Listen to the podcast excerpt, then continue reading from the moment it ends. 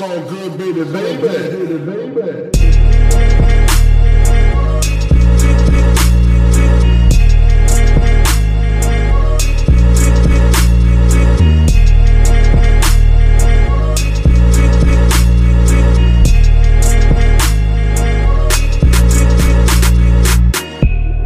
Hallo zusammen, mein Name ist Jan Wehn und das ist eine neue Folge vom All Good Podcast. Heute zu Gast bei mir ein Mann, der am 26.05. sein neues Album rausbringt.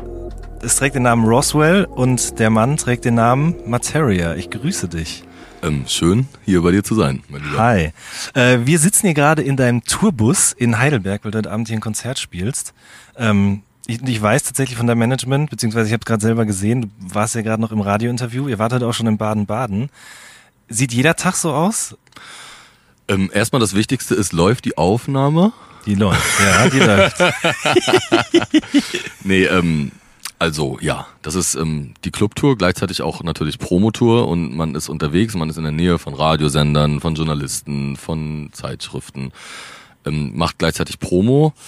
Dann machen wir natürlich, haben wir noch, natürlich noch eine andere Ebene, dass wir irgendwie verrückte Blogs machen und Videos produzieren. Gestern haben wir was ganz Verrücktes gemacht. Wir haben einen Umzug gemacht. Ich habe, ähm, warte mal, ich zeig dir mal kurz. Und zwar diesem schönen Logo hier. Also die Leute, die können es jetzt ja nicht sehen, aber Ja, es aber ist genau, eine wir mal. babyblaue Jacke. Babyblau Lack- Jacke und ich habe ein Umzugsunternehmen gegründet. Materia Umzüge und ähm, mit einem großen siebeneinhalb Tonner, ein, zwei, drei, sechs Achser, sagt man das so. Ich glaube, ich weiß es Und wir haben nicht. einen Umzug gemacht. Ähm, mit der kompletten Crew, mit unseren Anzügen und haben einfach erst rumgefragt, okay, gibt's irgendeinen Umzug in Mannheim? Und dann hat sich tatsächlich ein Mädel ge gemeldet. Wir haben gedacht, irgendwie so, keine Ahnung, vielleicht ein Bett und eine Waschmaschine, aber es war dann eine 120 Quadratmeter Wohnung. Fuck. Ging dann so vier, fünf Stunden Umzug von Wohnung zu der anderen, äh, hoch, eine riesige Treppe und ähm, ja, das machen wir dann an unseren Off-Days. Krass. Okay, aber äh, hattet ihr noch irgendwie professionelle Hilfe dabei oder habt ihr das einfach als Crew sozusagen alleine gemacht? Ja, das sind Materia-Umzüge, das ist ja unser neues Ding. Also viele sagen ja immer, komm hier äh, Immobilien oder investier in Uhren oder mach das mit dem Geld und so. Und äh, ich finde aber, umziehen ist wahrscheinlich das, was am Ende bleibt bei den Menschen. Das wird das sein, was immer passiert. Und deswegen ist das Umzugsunternehmen für mich Geschäfts, also daran erkennt man meinen großen Geschäftssinn. dass ich jetzt schon erkenne, Umzugsunternehmen, also in der Zapftradition oder so, ähm, ist ein großes Ding. Äh, hat Spaß gemacht. Es gab viel Stress und viel Streit, was normal ist, glaube ich, beim ersten Umzug. Wurde viel geschrien. Zu viele Pausen gemacht, in meinen Augen, von der Crew. Klassischer war, Anfängerfehler, ja. genau, ich war, glaube ich, so der, der am meisten natürlich mitgemacht hat. Paul Rübke stand nur rum.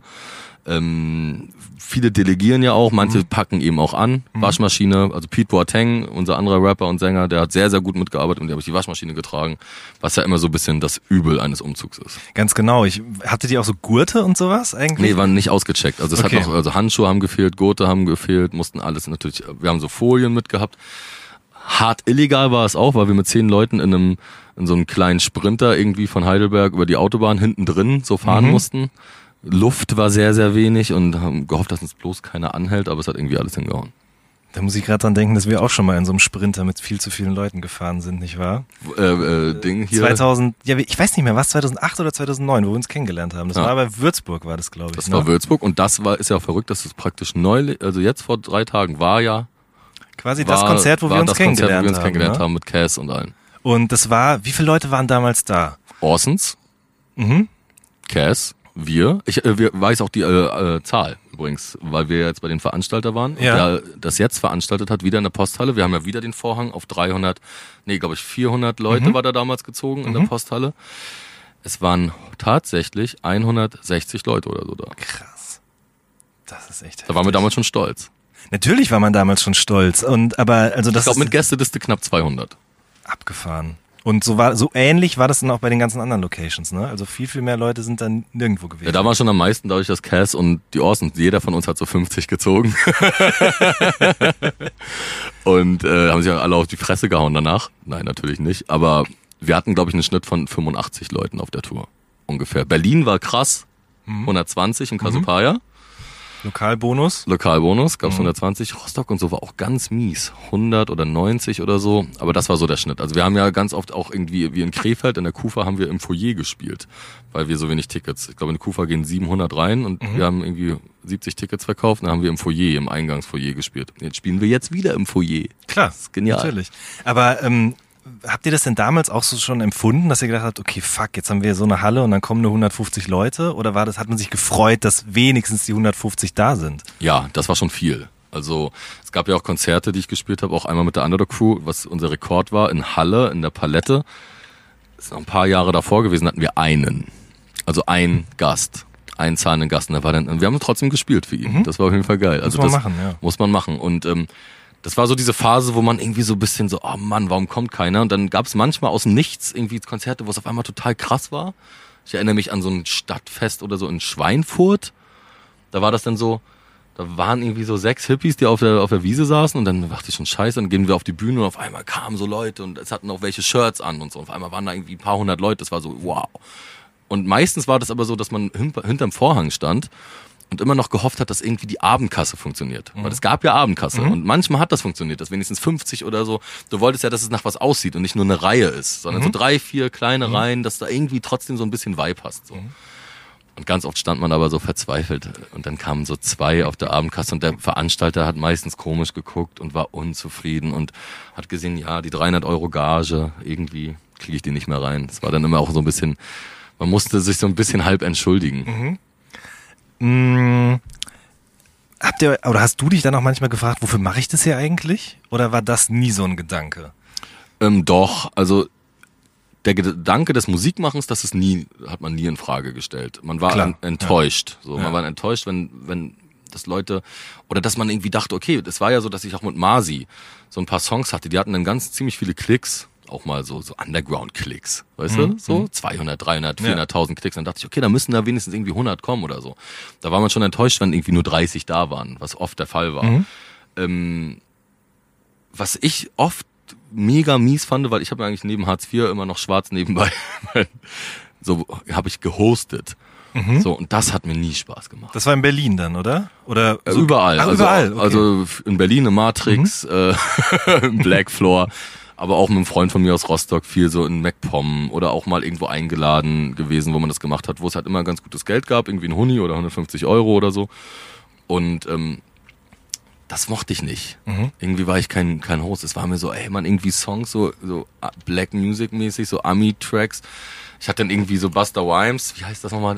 Oh, bescheuert. Der krasse Buster-Song, der schnelle. Äh, Break Your Neck? Break Your Neck. Ja. Den habe ich dann so ein bisschen auswendig gelernt. Das, das war so ein bisschen mein Moment, dass ich den dann so den Fader runterziehen konnte und da, da, da, da, da, da, da, da, kann ich Ja, jetzt ja ja, alles ja. nicht mehr.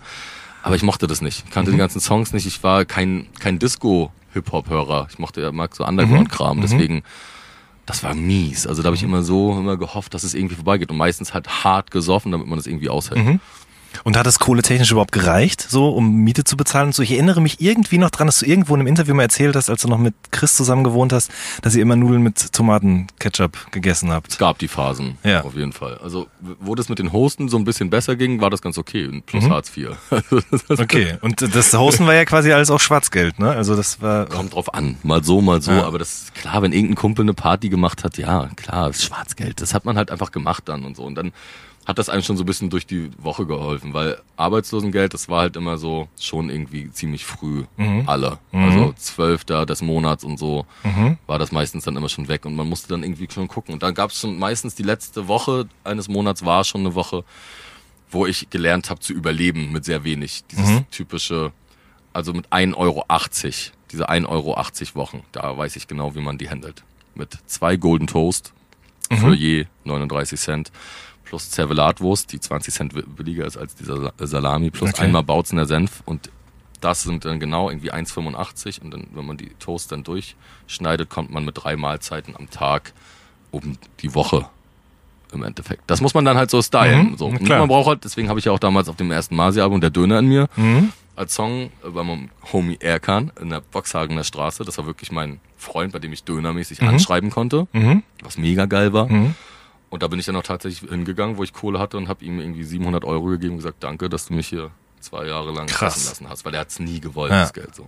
Hätte ich gar nicht gedacht, dass das in so einer großen Stadt mit dem Anschreiben überhaupt noch funktioniert. Das Weil- war ja das Geile. Ja.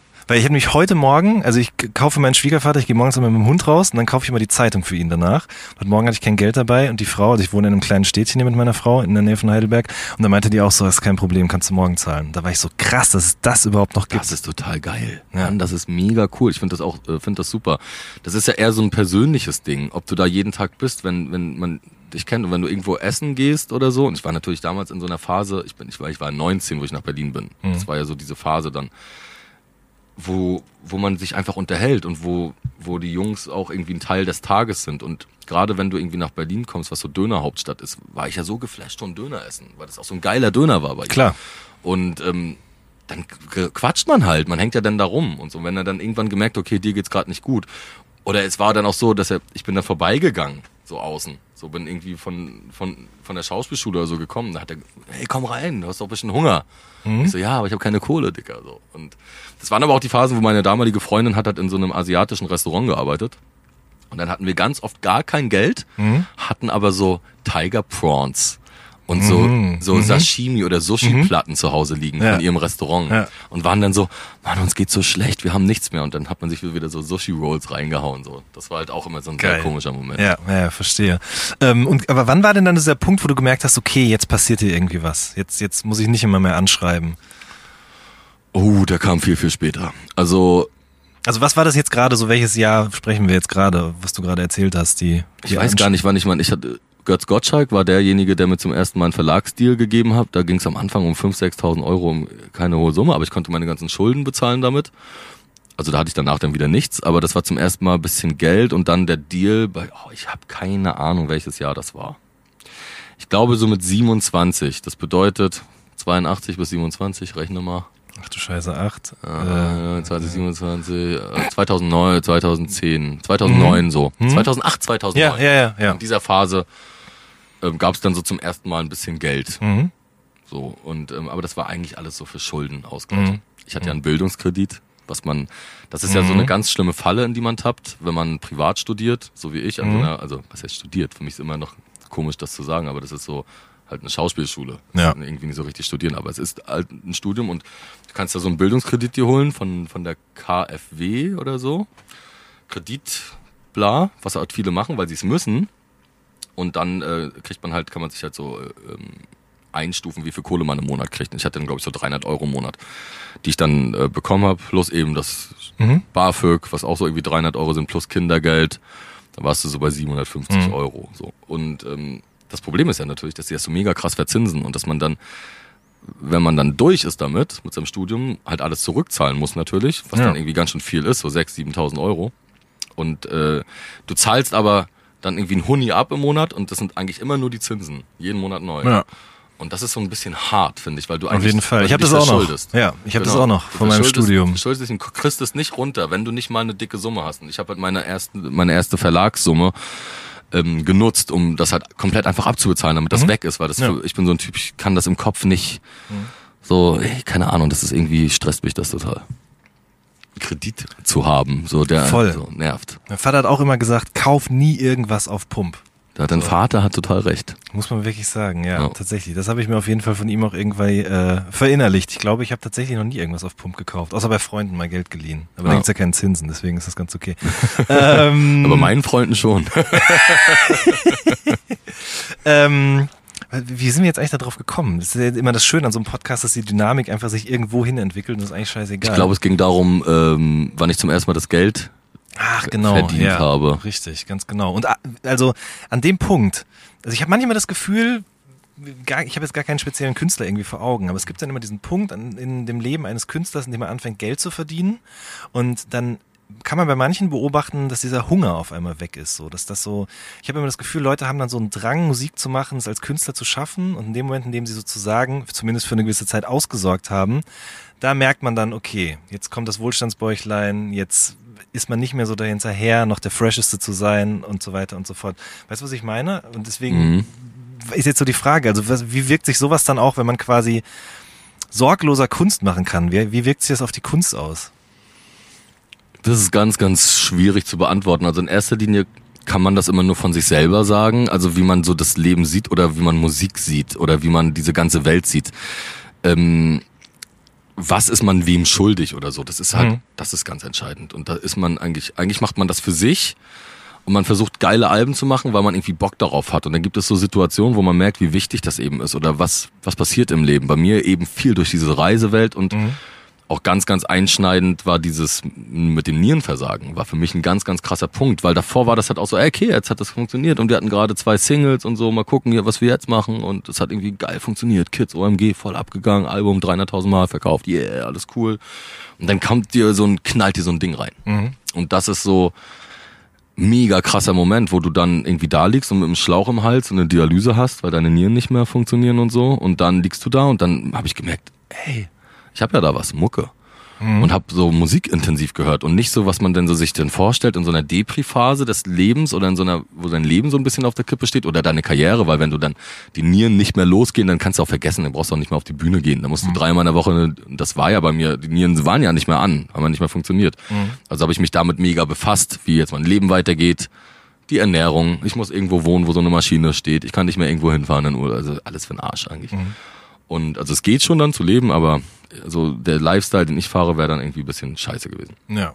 Und da habe ich gemerkt, wie wichtig Mucke ist und was es einem bedeutet. Und das war dann nicht so, dass man dann so denkt, dass man so Depri-Zeug hört, so was man so sich vorstellen könnte, wenn man sich so eine Situation überlegt, ohne dass sie passiert. Sowas wie so Versinkt man da im Portishead, Selbstmitleid genau. so Portishead-Mucke ja. und so. Und das, da habe ich gemerkt, ey, nein. Ich habe Prodigy gehört, The Experience, mein Lieblingsalbum meines Lebens wahrscheinlich. Und habe so Abfeiermucke gehört und war dann so, ja, geil. So, Mhm. weißt? Und dann merkst du wieder, wie wichtig einem das ist und wie dankbar man ist für die Musik. Das hat, glaube ich, was mit Hunger zu tun. Es ist gar nicht eher so dieses finanzielle Ding, sondern was hast du zu erzählen? So, wenn du nichts mehr zu erzählen hast oder dich wiederholst und so, das ist eher das Wichtige. Ist gar nicht, du kannst ein mega geiles Ding machen mit einer Milliarde. Es ist scheißegal. Oder mit, oder mit drei Euro. Das ist so, der Hunger nach der Musik ist der Hunger. Nicht nach Geld. Das ist eigentlich überhaupt nicht wichtig. Das redet man sich ein oder genau wie so eine Freshness oder ein Hype oder so. Natürlich gibt es bei Jugendlichen andere Hypes wieder und man ist dann nicht mehr so im Hype. Ist aber auch nicht wichtig. Es ist wichtig, dass du Musik machst, die für dich inhaltsstark ist oder die du gehst ja nichts, machst ja nichts weiter, als irgendwie in den, in den Kopf zu gehen von, von mir und du hörst, was ich die letzten drei Jahre erlebt habe, das hörst du auf einem Album. Ganz einfach, plus einer autobiografischen Ebene von irgendwie Songs wie Skyline mit zwei Tönen, wo es um die New York-Zeit geht oder so. Aber eigentlich ist das ja der Hunger. Der Hunger ist ja im Leben. So, das siehst du, guck dir den Udo Lindenberg an. Ich meine, das eine, ich habe den jetzt getroffen zum ersten Mal. sagen, so ja. 71. Ja. Meine, der hat irgendwie Jahre gehabt, wo der 25 Jahre lang nur irgendwo auf der Straße irgendwie aufgegabelt wurde und wieder in irgendein Krankenhaus gefahren wurde. Und auf einmal ist der fresh wie Sau, so ist der krass am Start.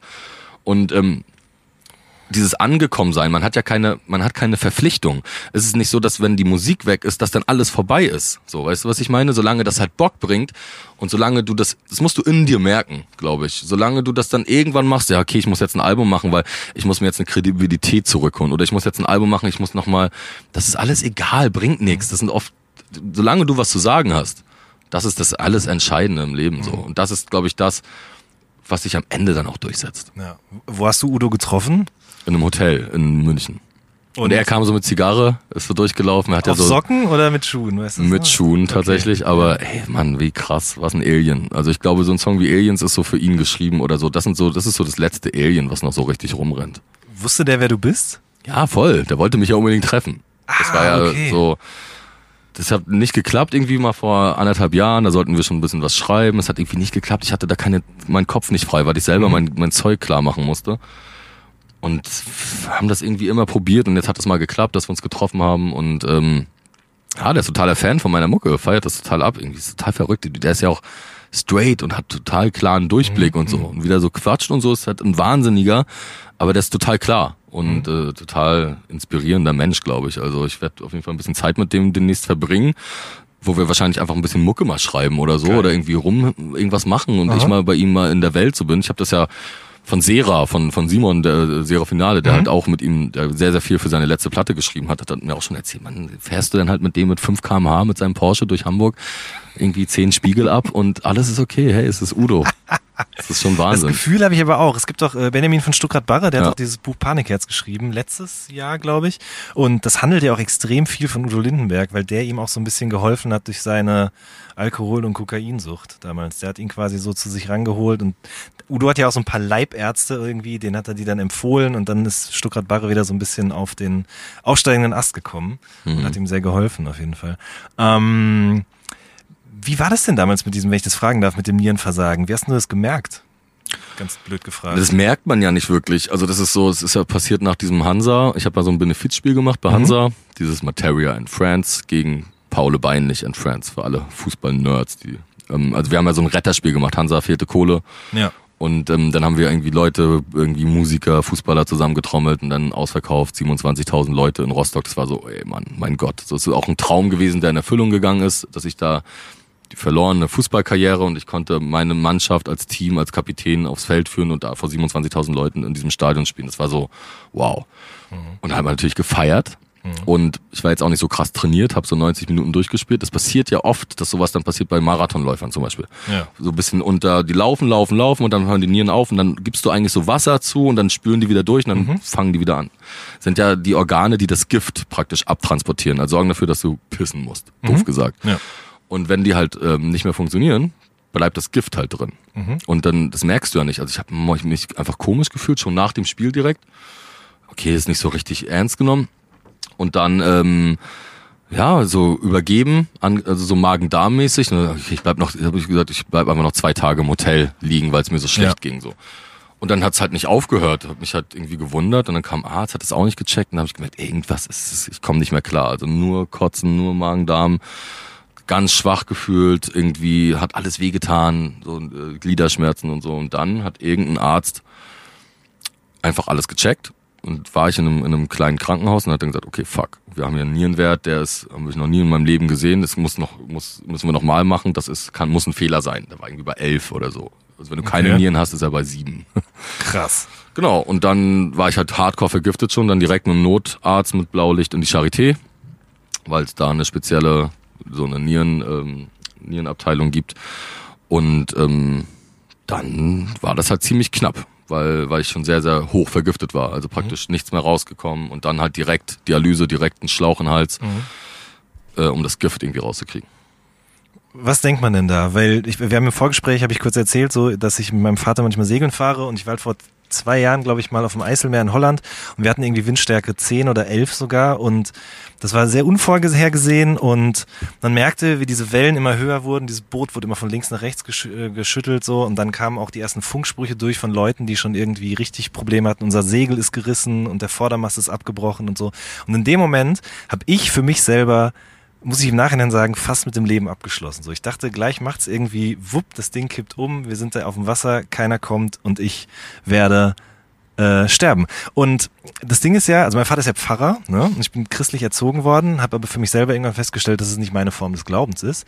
Aber in dem Moment, als ich da halb kotzend irgendwie unter Deck war und versucht habe, mich irgendwo festzuhalten, da habe ich auf einmal wieder den Psalm 23 im Ohr gehabt. Das war richtig krass, weil ich halt nichts damit am Hut habe und auf einmal war das wieder da so. Wie hast du dich denn gefühlt, als in dem Moment, in dem es dann mit Blaulicht halt in die Klinik ging? Ich habe auf jeden Fall gesagt, er soll Blaulicht anmachen. Im Ernst? Auf jeden Fall. Klar. Es war nicht so weit, aber das ist so. Ähm, ich glaube, es ist schlimmer für die Leute, ähm, die um einen herum sind. Das ist tatsächlich eine total besondere Erfahrung. Also genau wie du gerade sagst. Ich habe auch so ein paar Nahtoderfahrungen gehabt, auch was Ertrinken angeht, mal als Kind, Okay. wo ich wirklich so aufgegeben habe schon, weil ich war, keine Ahnung, sieben, acht, Usedom, irgendein Campingurlaub mit meinen, meinen Eltern. Da war auch, ich bin irgendwie unter, war zu viel Wellen, die haben nicht aufgepasst, ich bin untergetaucht, wollte hoch, kam die nächste Welle und ich habe praktisch es nicht mehr geschafft, nach oben zu kommen. Und habe dann praktisch mich so, weiß ich, weiß ich wie heute einfach. Ich war dann im Wasser und habe einfach die Kraft nicht mehr gehabt, weil es zu anstrengend war und dann habe ich einfach so aufgegeben, wupp, war ich oben. Also irgendwie wie so eine Fügung, wie eine Hand, die einen so rauszieht und sagt, nee, es war es jetzt noch nicht so. Das war mal so eine Erfahrung. Oder einmal mit meiner Mutter waren wir auf einem Berg, haben uns verlaufen auf einem Berg, was auch oft in die Scheiße führt und oft zu Ja, schlimmen Fall. Sachen mit meiner Schwester und haben einen Weg nicht gefunden. Es war in Norwegen, ähm, so eine Kletterreise. Und da war ich auch elf erst, meine Schwester 15 und alle haben angefangen zu heulen. Keiner wusste mehr, was ist, scheiß Wetter und wir mussten irgendwie runter. Haben wir irgendwie einen Weg, aber was so ganz knapp an Klippen und Mhm. ganz mieses Nahtodding. Also weil man auch nicht so keinen Ausweg gefunden hat und auch keine, es war irgendwo im Nichts. So, Mhm. Ja. Wir haben einfach uns verlaufen. Mhm. Einfach scheiße. Und das ist so ein paar Mal schon passiert. Ähm, und dieser Moment war tatsächlich anders, als ich dachte. Man hat, man denkt, dass man so ganz krasse Angst hat. Das war es bei mir nicht. Das war so, ey, scheiße für die anderen so.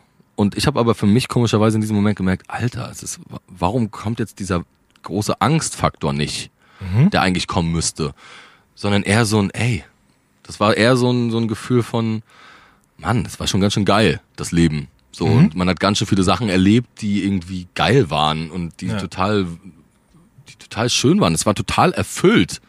So, weil, wenn du dann, natürlich kann der Arzt nicht sagen, ja, also meine Frau hat dann gefragt, so, natürlich diese schlimme Frage, wird er überleben?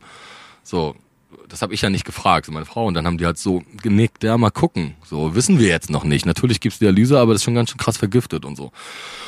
Und ähm, aber für mich war das irgendwie okay. Dann also gerade diese Momente, wenn man dann auf diesem Bett liegt, wo man da so von Station zu Station so gefahren wird, liegst du ja und du hast die ganze Zeit diese Krankenhausdecken. Wie im Film. Wie im Film, dieses Deckending und irgendwie dadurch, dass die Filme, dass er auch so ist, man irgendwie so, hey, es ist irgendwie so Emergency Room mäßig gerade, irgendwie ist es auch geil.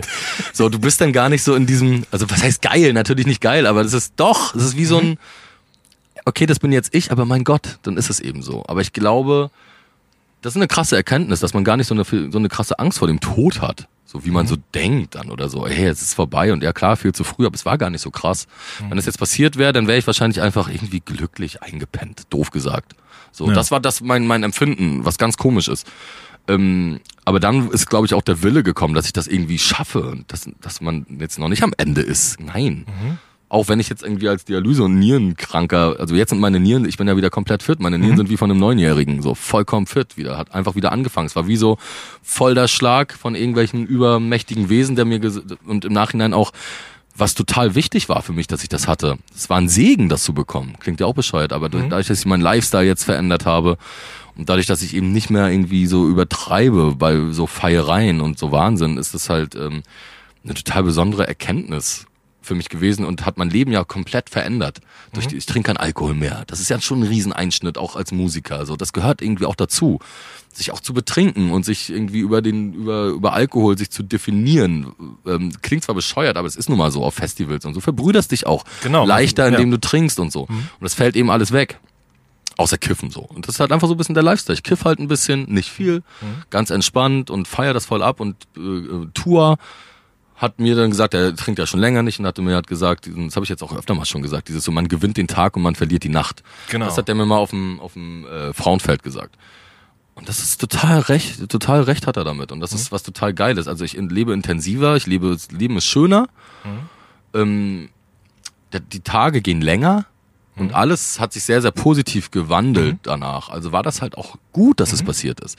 Wenn es nicht passiert wäre, wäre man einfach immer weiter in den Wahnsinn gekommen. Was heißt, keine Ahnung, ob es Koksen ist oder so. Oder ob es irgendwie Saufen ist. Und man hat das einfach, das gehört so diesem Mucke-Ding dazu. Irgendwie auch. Klar. Das, so, das, das gibt sich die Hand und das ist so alles Abfeierei, aber die Erkenntnis, was man dann daraus lernt, ist halt irgendwie auch total schön. Dass es alles nur so eine Art Schutz ist. Schutz vor den Leuten, Schutz vor seiner eigenen Courage oder irgendwie so, so eine Art Maske, die man hat. So. Irgendwie, ähm, klar ist irgendwie, wenn man fünf Bier drin hat, ist es viel leichter auf eine Bühne zu gehen.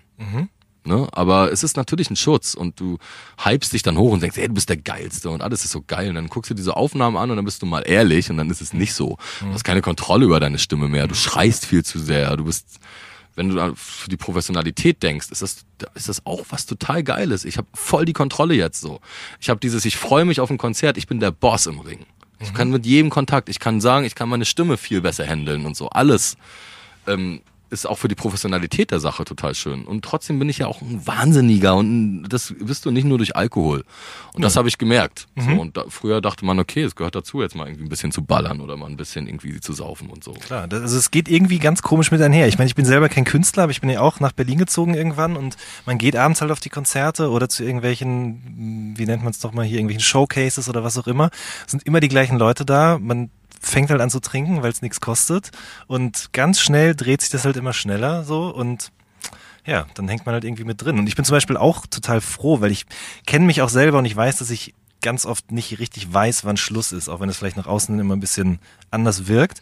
Aber ich bin froh, dass ich nicht mehr so oft dort bin. Ist auch egal, ob es Berlin ist oder sonst irgendwas, aber weil ich weiß, dass man da ganz schnell, ganz schwer nur wieder rauskommt aus dieser ganzen Voll, ich habe Geschichte. das ja auch mit ähm, ähm, in dem Song Tauschstation von der, auf der Ja. Platte, da ist das ja so diese Thematik so krass krass beschrieben eigentlich. Das ist ja so ähm, am Ende so der ähm, wenn du nicht weißt, was du Montag Montag machst, ähm, die Reißleine ziehen, der Eiszeit entfliehen fällt nicht leicht in Berlin. Und das ist halt eben so. Da rauszukommen ist unfassbar schwer, ohne sowas wie ein Wegziehen. So, natürlich ist die Selbsterkenntnis, dass du irgendein Problem hast. Also es war zum Beispiel so, ich war Knienalkoholiker oder sowas. Ich war immer ganz extrem. Ich hatte Phasen, wo man extrem getrunken hat. Und dann wieder Phasen, wo ich nur Sport gemacht habe oder Phasen, wo ich fasten war oder so.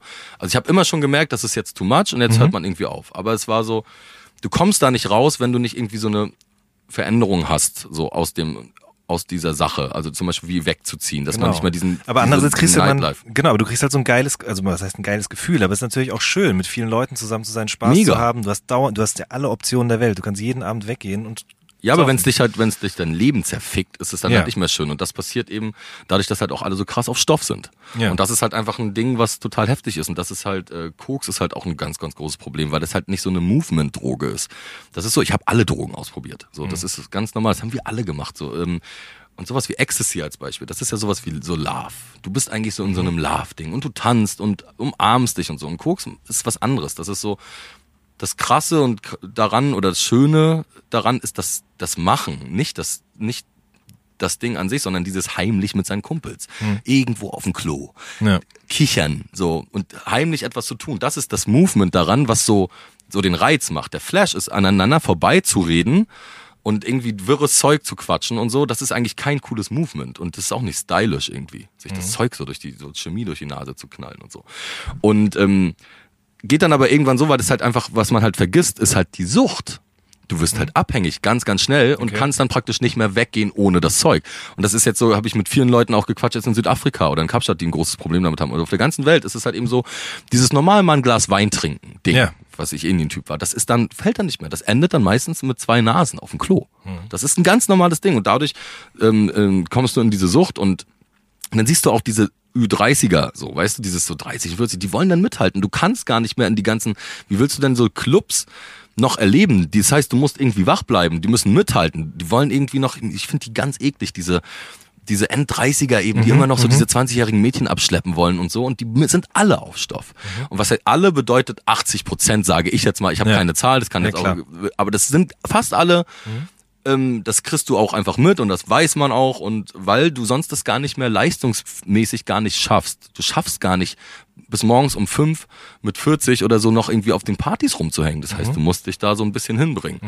Und auch mit Saufen nicht, weil dann ist irgendwann, Saufen macht dich dann irgendwann verrückt und dann dreht der Kopf, dann gehst du kotzen, dann war es das auch so. Also, und das ist natürlich ein riesengroßes Problem, dieses, dass man, warum das mit den Nieren dann auch so ein Segen war, dass man irgendwann so einen Absprung davon geschafft hat. Und ich habe eine krasse Zeit gehabt und es war auch eine geile Zeit und es hat auch Bock gebracht, Ja, durchs. Berghain durchzurocken und so. Und Wahnsinn zu erleben, auch irgendwie auf verrückten Subs- Substanzen und die Welt zu entdecken darauf. Waren unfassbar tolle Momente, auch unfassbar schlimme Momente dabei. Aber es war genau richtig, das erlebt zu haben für mich. Mhm. So, und jetzt kann ich daraus halt, kann ich das total gut reflektieren und die Wahnsinnigkeit, die kommt auch immer, immer noch wieder hoch in so Art Flashbacks, wenn du so, klingt total doof, du siehst, kommst, also klingt wahrscheinlich bescheuert für jemanden, der jetzt auch keine, kein nicht drogenaffin ist irgendwie, zum Glück hoffentlich. Ähm, Also ich habe auch wenig Ahnung von dem, was du gerade erzählst, aber ja gut, weiter. ja, genau, so, so dass du halt so auf, auf so, auf so, aber du kennst auch Leute, die Drogen konsumieren. Äh, weißt du? natürlich, klar, aber ich habe So. bis jetzt nur gekifft. Ja, genau. Ja. Und das ist so, das zählt da für mich gar nicht als Droge. Eben, Das ist genau. so, ähm, du kommst auf in irgendwelche Toiletten oder so und dann kommt das wieder so hoch, weil du irgendwie eine Verbindung damit hast in irgendwelchen Clubs oder so. Das passiert dann so Flashback-mäßig. Mhm. So, und du hast gerade schon gesagt, also das Ding mit den Nieren, das war halt sozusagen das ja, Erweckungserlebnis klingt so blöd, aber der entscheidende Moment, in Ja. dem du gemerkt hast, muss was ich was tun. Und die Konsequenz daraus war dann halt, dass du weggezogen bist. Oder Nee, das war vorher schon, Ah, das stand war vorher schon, schon, schon, schon ah, fest. okay, also das heißt, du hast vorher schon gemerkt, so muss jetzt mal hier weg. ich muss irgendwie, ja, ich bin dann in diese Angelding so ein bisschen tiefer rein und habe so ein bisschen so einen Naturflash gehabt und Ja. wollte dann irgendwie, und dann hatte ich eigentlich schon in Berlin die ganze Zeit so ein Wochenendhäuschen in MacPom, wo ich immer am Wochenende dann war und wo ich einfach angefangen wieder zu angeln und gemerkt habe, wie ich das, wie ich das abfeier so. Hab, war eine Zeit, ich habe auch in Berlin immer ganz, ganz schlimm an den ganz, ganz krassen Straßen von Warschauer Straße bis Falkensteinstraße direkt gewohnt, Kopenhagener Straße, also an diesen ganz großen Straßen habe ich immer gewohnt. Und dann habe ich irgendwann angefangen, ey, das ging mir auf den Sack und ähm, ich habe meine Überlegung war, ein bisschen rauszugehen. Ich bin nach wie vor, ist Berlin ganz, ganz wichtig für mich und ich pendel, ich bin auch die Hälfte der Zeit immer noch in Berlin, um, um die Stadt wieder lieben zu lernen. Und ich hab, ich bin, ich, ich, na klar, ich bin Rostocker, meine Familie ist da, aber meine ganze, der Ursprung meiner Familie, kommen alle aus Berlin, meine Geschwister sind da geboren, meine Mutter hat da gewohnt und so. Ich, das war für mich immer klar, dass ich auch nach Berlin gehe, weil ich diese Stadt so liebe. Und hab am, am Ende aber in der Zeit, wo ich da, Entschuldigung, äh, gewohnt habe, gemerkt, dass es oh, mich ein bisschen nervt irgendwie alles. So, es wurde immer doller, immer krasser, immer stylischer und ich war so, oh, ich war nicht so ein Typ, ich bin so ein, auch oft ein Hater, so, boah, keine Ahnung, klingt doof, aber denkt man vielleicht auch gar nicht, aber ich hate dann auch. So bin Ja. dann so, ey Mann, komm, gib mir nicht auf den Sack und so. Ich bin dann schon eigentlich so ein Underground-Band so, der viele so Style-Sachen nicht mitgeht oder das nicht cool findet, so was die, was dann so passiert ist und dieser ganze Scheiß und so. Und jetzt liebe ich Berlin wieder. Das ist total krass. Und jetzt komme ich in Berlin rein, bin jetzt die letzten zwei Monate fast durchgängig da gewesen und bin wieder voll in Love mit der Stadt. So und das hat dieses Rausziehen Ja. wieder bewirkt. So ein bisschen aufs Land zu sein und jetzt habe ich wieder so manchmal, oh Mann, ich freue mich wieder voll auf Berlin.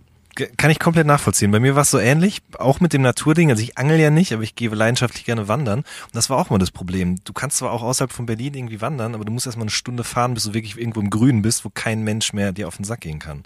Und das ist natürlich dann auch ein bisschen nervig. Und deswegen bin ich froh, dass ich jetzt hier in der Nähe von Heidelberg bin, weil selbst, okay, jetzt sehen wir es nicht, wenn wir aus dem Bus rausgucken, aber dahinter geht's schon grün los. Auf der Seite Heidelberg sowieso wunderschöne Stadt auf jeden Fall. Ähm, Aber ist ja genau dasselbe mit dem Wandern. Ja. Also so diese, für mich ist wichtig eine Mission. Also eine Mission zu haben. Und das ist auch was, finde ich, was man nicht einfach nur so sagen sollte von sich, sondern was man Leuten auch empfehlen sollte. Das ist so, Leute, die sowas hören wie jetzt unseren Podcast oder sowas, weißt du, dass die so, wenn die irgendwas suchen, dass man sich irgendwas überlegt, was einem so Spaß macht, was aber eine Mission hat, was nicht langweilig ist. Wandern, einen Gipfel zu erreichen, eine Ja. geile Welle zu stehen, so. Oder einen geilen Fisch zu fangen irgendwo auf der Welt. Irgend sowas zu haben. Oder selbst Golf oder so. Das ist so, die Golfer, das ist ja auch für viele, ja, Golfen, alte Männer, reiche Leute, Scheiß oder so. Aber das geht ja, ich, ich golf gar nicht. Aber ich verstehe diesen Antrieb dahinter. Die versuchen immer, immer irgendwann diesen Tag zu haben, wo sie das perfekte Spiel so haben, wo das alles klappt. Und dann spielst, und dann haben sie das und einen Tag später können sie das wieder nicht abrufen. Und dann klappt es nicht. Und das macht die verrückt, aber das treibt die an. Und das macht die, macht einem, das ist so bis zum Ende des Lebens. Dann kaufen sie sich diese komischen Dinger, wo sie dann so in diesen kleinen, in ihren Garagen stehen, wo man an, an der Schlagtechnik arbeitet und so.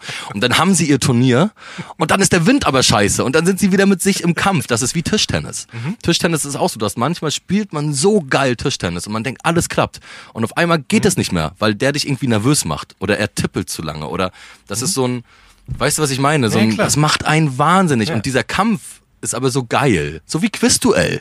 Klar. Macht einen auch wahnsinnig, ist aber total gut. So, ähm, und das ist so, eine Mission zu haben oder etwas zu haben, was einem außerhalb von diesem ganzen Scheiß, von diesem Belanglosigkeit, so wie, klar, du hast in, in Europa und in, in diesem, oder wie wir leben in Deutschland, hast du die Möglichkeit, als junger Mensch einfach vier Tage im Bett durchgängig zu liegen und die ganze Zeit Lieferando und die ganze Zeit Pizza zu essen Jo. und so.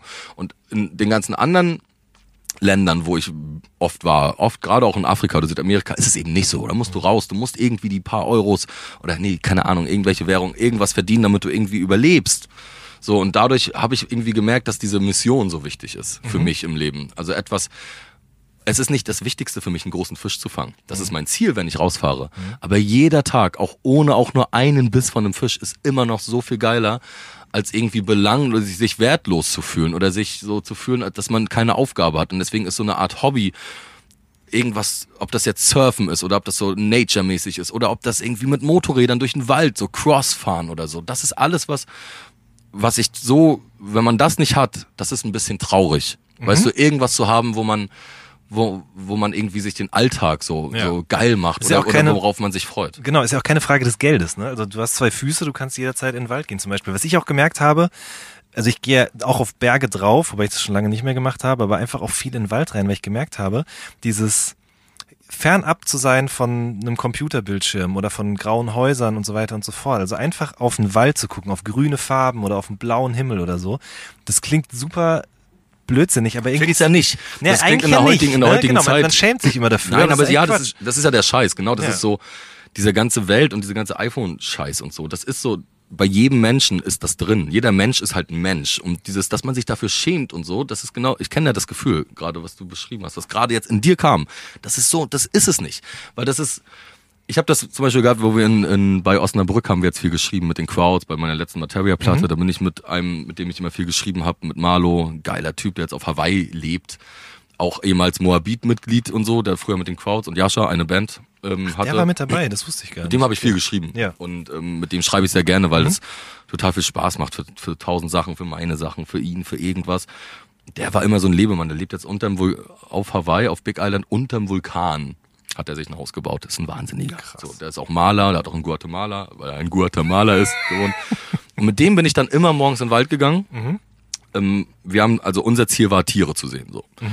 Und dann gehen wir in den Wald. Und der erste Tag war schon mal krass, ein Hasen. Mit einem riesiger Hase, mit einem so einem Puschelschwanz und so.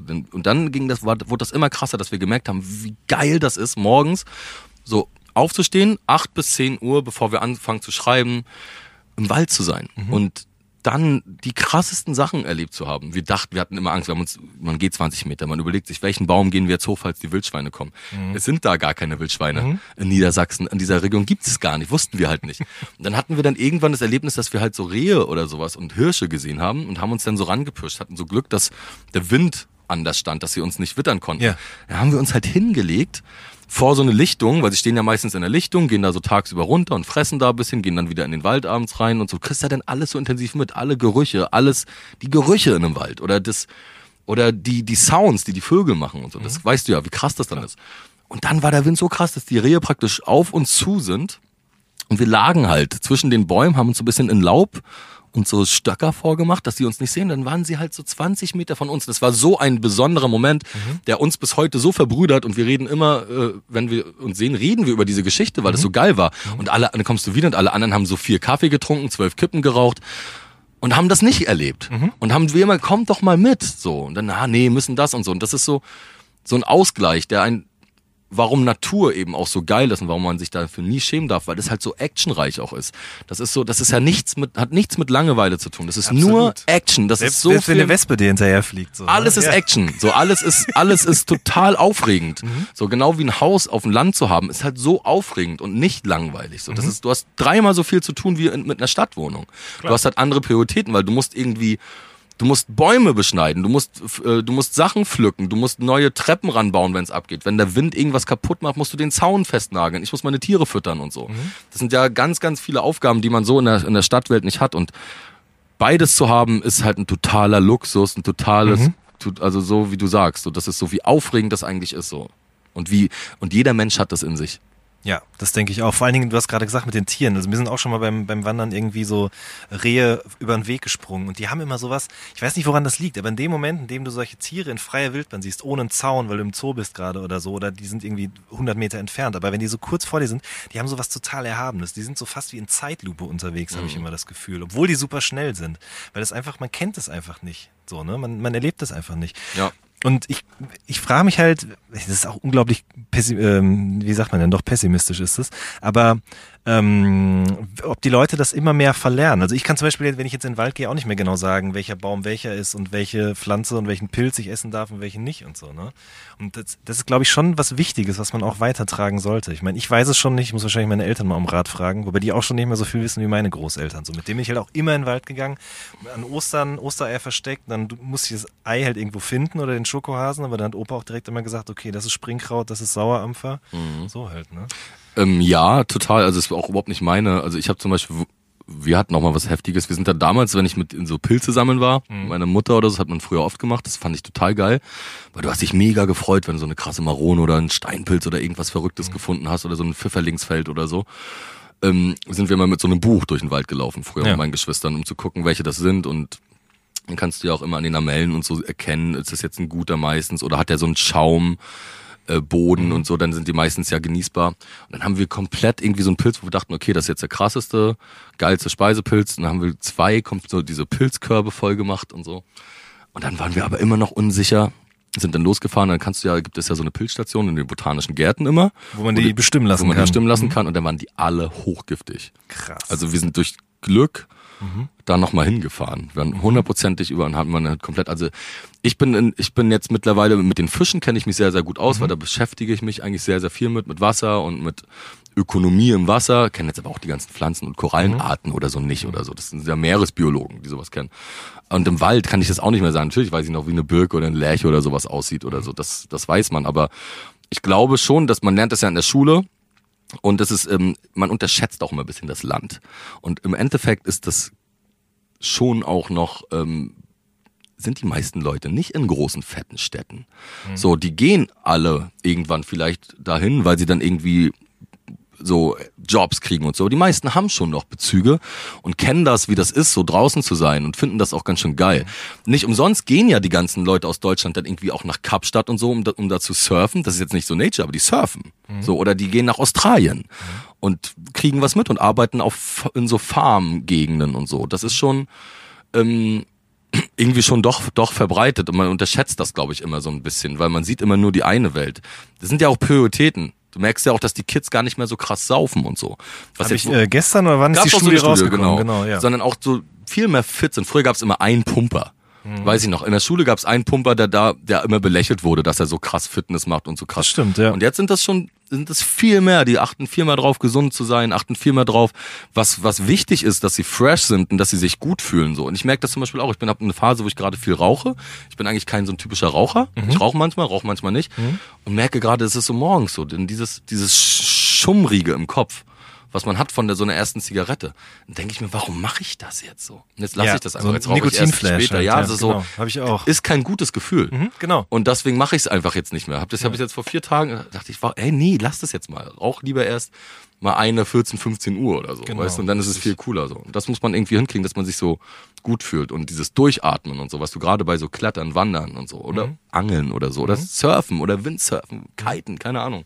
Das sind ja die Sachen, die bei uns oben so viel gemacht werden. Und Mhm. das ist ja halt eine geile eine geile Kultur, da gibt's eine geile Klamottenwelt, da gibt's geile Festivals, da gibt's geile Reiseziele und so. Das ist halt ziemlich cool. Hast du eigentlich das Gefühl, dass du älter wirst? Ähm, ja, das hat man. Also das, ähm, ich glaube, das sollte man auch haben. Also es, pff, ich find's fürchterlich. Ich hatte das auch mit 20, dass ich keine 15 mehr bin oder so. So Anfang 30, also jetzt mit 34 bin ich halt auch keine keine 26 mehr oder so. Ich feiere das aber ziemlich ab. Ich finde das ziemlich geil, älter zu werden. Ich finde es auch gut, ein paar graue Haare und so zu kriegen. Voll. Ich habe leider noch viel zu wenig. Ich habe eine, Ich auch eine, leider viel zu ich hab wenig. Eine graue Augenbraue oder weiß. Siehst du die da oben auf der Ich Seite? habe auch weiß irgendwo nicht genau. eine. Ich Ja. hab auch irgendwo eine. Ich lass die auch Im- immer im extra Bart wachsen. auch so drei, Ja, vier. ja, genau, richtig. Ja, das, das Weise. Das Gute an, an uns Männern halt, bevor wir unsere große Krise kriegen, Porsche-Phase haben. Aber du hast wenigstens vernünftigen Bartwuchs, den habe ich leider nicht. Bei mir an Seiten, da geht, geht einfach gar nichts. Ähm, ne, ich habe immer das Gefühl so, also ich werde auch total gerne älter. Bei mir ist es so, ich habe das Gefühl gehabt, immer so, die ersten zehn Jahre, da nimmt man nicht so viel mit. Da ist man ja quasi noch, also man erlebt zwar wahnsinnig viel, aber vieles vergisst man einfach auch im Laufe der Zeit so. Und dann hat man die Jahre von 10 bis 20, wo man in der Pubertät ist, man, man lernt ganz viel, es wird einem erstmal das Herz gebrochen, oder man hat seinen ersten Vollrausch oder man überlegt so, okay, was kann ich werden? Und dann hast du so diese Jahre so von, von 20 bis 30, da bist du dann quasi so schon der, der du halt bist und lebst halt richtig. Weißt du, was ich meine? Also so mit, mit allem, mit all deinen Erfahrungen und so. Und dann kann man viel offener durchs Leben gehen. Also ich habe das Gefühl, die Jahre von 20 bis 30 habe ich viel bewusster wahrgenommen als die 20 Jahre davor. Und ich hoffe, dass es noch mehr wird, jetzt je älter ich werde. Ich weiß es nicht. Ja, aber ich glaube, man kann das nicht auf alle Menschen tatsächlich beziehen. Ich glaube, da hat jeder ein anderes, also jeder Ja, hat ja so das ein stimmt. anderes, jeder hat ja so ein anderes ähm, oder entscheidende, einschneidende Erlebnisse in gewissen Altersgruppen. Manche haben zum Beispiel eine Erinnerung wie ein Goldfisch, habe ich das Gefühl. Mhm. Viel bei Kiffern. Merkst du so, dass einfach ganz, ganz viel oft weg ist und so. Ich habe zum Beispiel eine unfassbar krasse Erinnerung an meine Jugend. Okay. Ganz, ganz intensiv. Viel intensiver von sechs, was ich, wo immer alle sagen, jetzt weißt du nicht mehr und so. Ich habe Sachen vor Augen, die so nah sind mit sechs oder sieben und so. Äh, einer der krassesten Tage in meinem Leben, wenn nicht der krasseste Tage war, der Tag, wo ich zum ersten Mal nach West-Berlin gegangen bin, wo die, wo die Mauer weg war. Ja. Ist immer noch, ich weiß jeden Schritt, ich weiß jeden Weg, ich weiß die, jede Falte, jede, jeden, der, wir haben einen Opa aus West, der in Kreuzberg in West-Berlin stand. Ich bin über die Oberbaumbrücke mit meiner Mutter und meiner Schwester. Da stand ein Opa, der geheult hat und der gesagt hat, ihr kommt jetzt mit mir mit. Und sind zum Kudamm gefahren und wir haben alle, ich habe LA Gear Schuhe bekommen und so. Und ich weiß jeden Leberfleck von diesem Opa aus seinem Gesicht. Weißt du, das sind so ganz intensive Momente, diese Farben, das erste Coca-Cola-Schild und so. Das, das ist so intensiv intensiver als alles zwischen 10 und 15, würde ich mal so sagen. Und ich habe da eine ganz, oder auch die, diese Besuche, so bei meiner ganzen, bei der ganzen Kommunenwelt von meiner Mutter, dieser linke Prenzlauer Berg, Berliner Welt, wo wir viel mit den Kindern, so diese Friedensparteitage, wo wir viel so mit den Kids unterwegs waren, in riesigen Wohnungen, Friedens, ähm, so Tonsteine Scherben war ja mein erstes Konzert mit, in, auch in Ostberlin mit vier. Das weiß ich auch noch. Wir sind da rumgesprungen, da gab es so einen Kinderbereich, dann haben wir alle gepennt und die haben das Konzert gemacht auf so einer Friedensbewegung und so. Meine Mutter war ja viel in so einer, war ja damals so. Es gab so immer die Friedenstaube auf dem Auto drauf und so. Und habe ich ganz intensive Erinnerungen. Ich habe ein ganz, ganz krasses Gedächtnis. Also in die ältere Zeit viel mehr als in die nähere Zeit, Okay. komischerweise. Das ist so, ich, war, ich glaube, das ist unterschiedlich. Das kann, das kann gut sein. Schreibst du das auch auf oder hast du mal Tagebuch geführt irgendwann? Ich hatte mal so eine Phase, aber eigentlich nicht. Ich mach das halt irgendwie versucht, das in Songs irgendwie runterzubringen. Ich habe ja so einen Song wie Große Brüder zum Beispiel auf der Platte. Stimmt, Oder weil der ist unglaublich plastisch, das stimmt tatsächlich. ja, das ist so, das ist so dieses Bild, alle diese Bilder, die aus diesen Erinnerungen kommen, dieses auf den Mülltonnen. Wir haben immer diese Glascontainer-Mülltonnen gehabt, wo wir so Catchen gespielt haben, wo wer, wer als erstes runterfällt, hat verloren, weil die so rund waren und so. Und ähnlich wie bei wie bei Skyline mit zwei Türmen. Das sind ja sind ja glaube ich sechs oder sieben Zeilen aus einem Reimbuch. Ich habe meine alten Reimbücher wieder in einer Kiste gefunden aus der Zeit in New York. Das ist so das Besondere an diesem Lied, warum ich das auch so liebe und warum so ein Lied dann in 30 Minuten fertig ist. Weißt du, das ist ja, sag ich ja jetzt auch oft, aber das ist so dieses einmal im Leben, Leben Lied, diese großen Themen wie eine Zeit in New York, wie den Song über deine Heimatstadt. Da macht man nicht mal in Rostock 2 oder damals in New York 2 oder so, sondern das ist so, es war so ein Song, der hieß Big Apple. Und den habe ich da geschrieben mit 17. So am Grand Central, wo ich losgefahren bin zu meiner Schwester, ähm, der so losging, bin schon fast 18, war ich jetzt in den großen Apfel. So, das ist jetzt auch die Zeile von dem Song. Es ist praktisch eine Symbiose aus diesem Gefühl von damals, dieses aufmerksame durch New York laufen als 17-jähriger Junge, eigentlich nur im Kopf, nur Hip-Hop, Hip-Hop, Hip-Hop, irgendwie zu Fat Beats, irgendwie Beat Street, irgendwie jemanden kennenlernen, irgendwie hoffentlich mal LP oder Talib treffen, irgendwie bei Rawcos sich trauen zu klingen und ein Autogramm zu kriegen, dann Soundbombing raus und fangen Flex im Tunnel. Das war ja meine Welt. So, da ist dann, ähm, in der Zeit ist dann, ist dann äh, Big Pun gestorben und so. Mit meiner Schwester nach White Plains gefahren, eine Rose hingelegt zu den anderen 6000 Rosen und so. Das war so was total Verrücktes, Intensives und ähm, da erinnert man sich auch total gern. Deswegen mag ich oder hat man das, habe ich das bei den Materia-Songs oder auf den Alben eigentlich immer so diese autobiografischen Songs auch drauf, weil ich es irgendwie geil finde. Und weil das irgendwie was hervorruft, was Spaß macht zu schreiben, weil du einfach so, ey, ich habe jetzt dieses Lied für immer. So große Brüder. So diese Zeit vor den Clubs, aber noch zu Hause.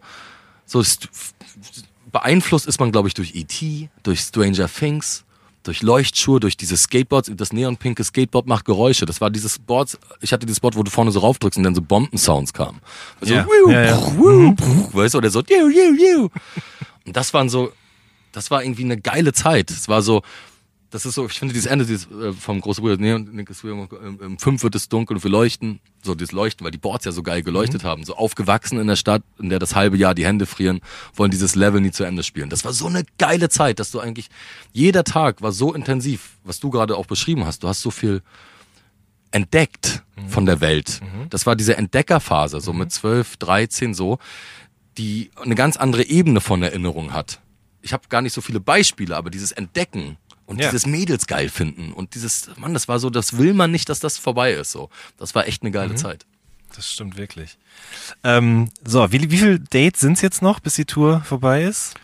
Das sind ja insgesamt nur zehn, zehn Ja. Auftritte. Ich glaube, wir haben jetzt, heute ist der vierte. Okay, so, was, was machst du, wenn du dann nach der Tour nach Hause kommst?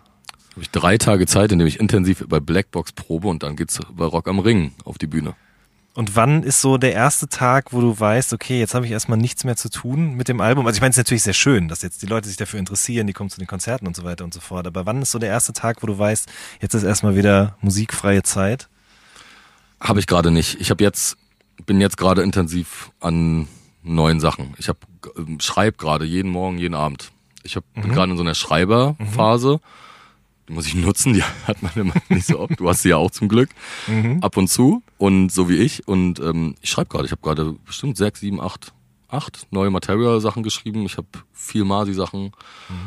Und ich werde jetzt ein bisschen, ich werde ähm, ein bisschen fixer machen. Ich habe jetzt Bock, irgendwie Mucke, Mucke zu machen und ähm, zu reisen. Also ich glaube, nach diesem Rock am Ring Wochenende, wo wir vier Auftritte in vier Tagen haben, also da ist ja Rock am Ring, Rock im Park, Sputnik Spring Break, Rock in Wien, Vienna, sorry, ähm, Wiener Sun anders. Und äh, dann ist so ein bisschen mal eine Woche Entspannung. Okay. Und äh, da gehe ich mal angeln, da freue ich mich sehr drauf, weil ich war die letzten zwei Monate zwei Tage zu Hause und das ist so ein bisschen, äh, ich habe sehr, sehr, sehr viel Presse, sehr viel Promo gemacht, weil ich finde, es gibt zu der Platte so viel zu sagen. Und es gibt, weil es ist auch ein, ein krasser Lebenswandel, Lebensschnitt oder was krasses irgendwie auch passiert, wo man drüber redet, was nicht bei jeder Platte, finde ich, so krass ausgeholt werden muss. Aber dieses Mal wollte ich das, die Geschichte viel erzählen, auch wenn viele dann irgendwie sagen, ja, tausendmal da gehört, tausendmal da, aber finde ich wichtig. Ja, und man muss vor allen Dingen auch sagen, also ich habe es natürlich auch gelesen in den Kommentaren unter den Videointerviews oder was auch immer, aber man kann jetzt auch nicht davon ausgehen, dass jeder Mensch so verrückt ist, sich jedes Materia-Interview, was im Rahmen dieser Nee, Promo entstanden ist, anzugucken. Außerdem ne? ist es eine, eine ganz, ganz wichtige Hilfe von Campino gewesen. Der hat, weil ich habe mir das immer so gemacht, dass ich mir eigentlich so Ges- Geschichten oder Sachen überlegt habe für die verschiedenen Formate und hab gesagt, das ist Blödsinn. Du musst eigentlich immer dasselbe machen, Mhm. weil so wird deine Geschichte verbreitet. ja, absolut. Und das ist halt ein geiler Tipp und deswegen, ähm, also es ist ja immer anders, aber es gibt natürlich, ja, ich angel, natürlich werde ich dann tausend Sachen wegen Angeln angesprochen und ich liebe das darüber zu sprechen. Jetzt so, irgendwann würde ich dann sagen, nee, jetzt reicht's auch, jetzt ist doch mal gut mit Angeln so. Da kann man ja auch the- theoretisch sagen, aber jetzt kann man über alles reden und ähm, es gab nun mal ein paar Sachen und das sind die Punkte und über die redet man. Und je nach Mensch, mit dem man sie bespricht, wird das um schön, interessant oder lustig, wie mit so einem MC Boogie Interview oder so. Ey, Mann, der Typ ist einfach Wahnsinn. Killer. So, das ist die irgendwie, Witze, die er erzählt hat. ja, der ist zu, ja. mit dem Thunfisch. ja, ja. Lustigerweise geht's in fast jedem Podcast um TV Straßensound. Schöne Grüße an die Kollegen auf jeden Fall an dieser Stelle. Martin, schön, dass du die Zeit gehabt hast. Hat mich sehr gefreut. Ich wünsche dir alles Gute mit der Platte. Am 26.05. kommt sie raus. Roswell. Genau, und am 7.6. kommt dann Antimateria dafür. Ganz genau, da kommt der Film raus. Äh, ihr Lieben, das war eine neue Folge vom All Good Podcast. Macht's gut, bis zur nächsten Woche. Tschüss. Tschüss.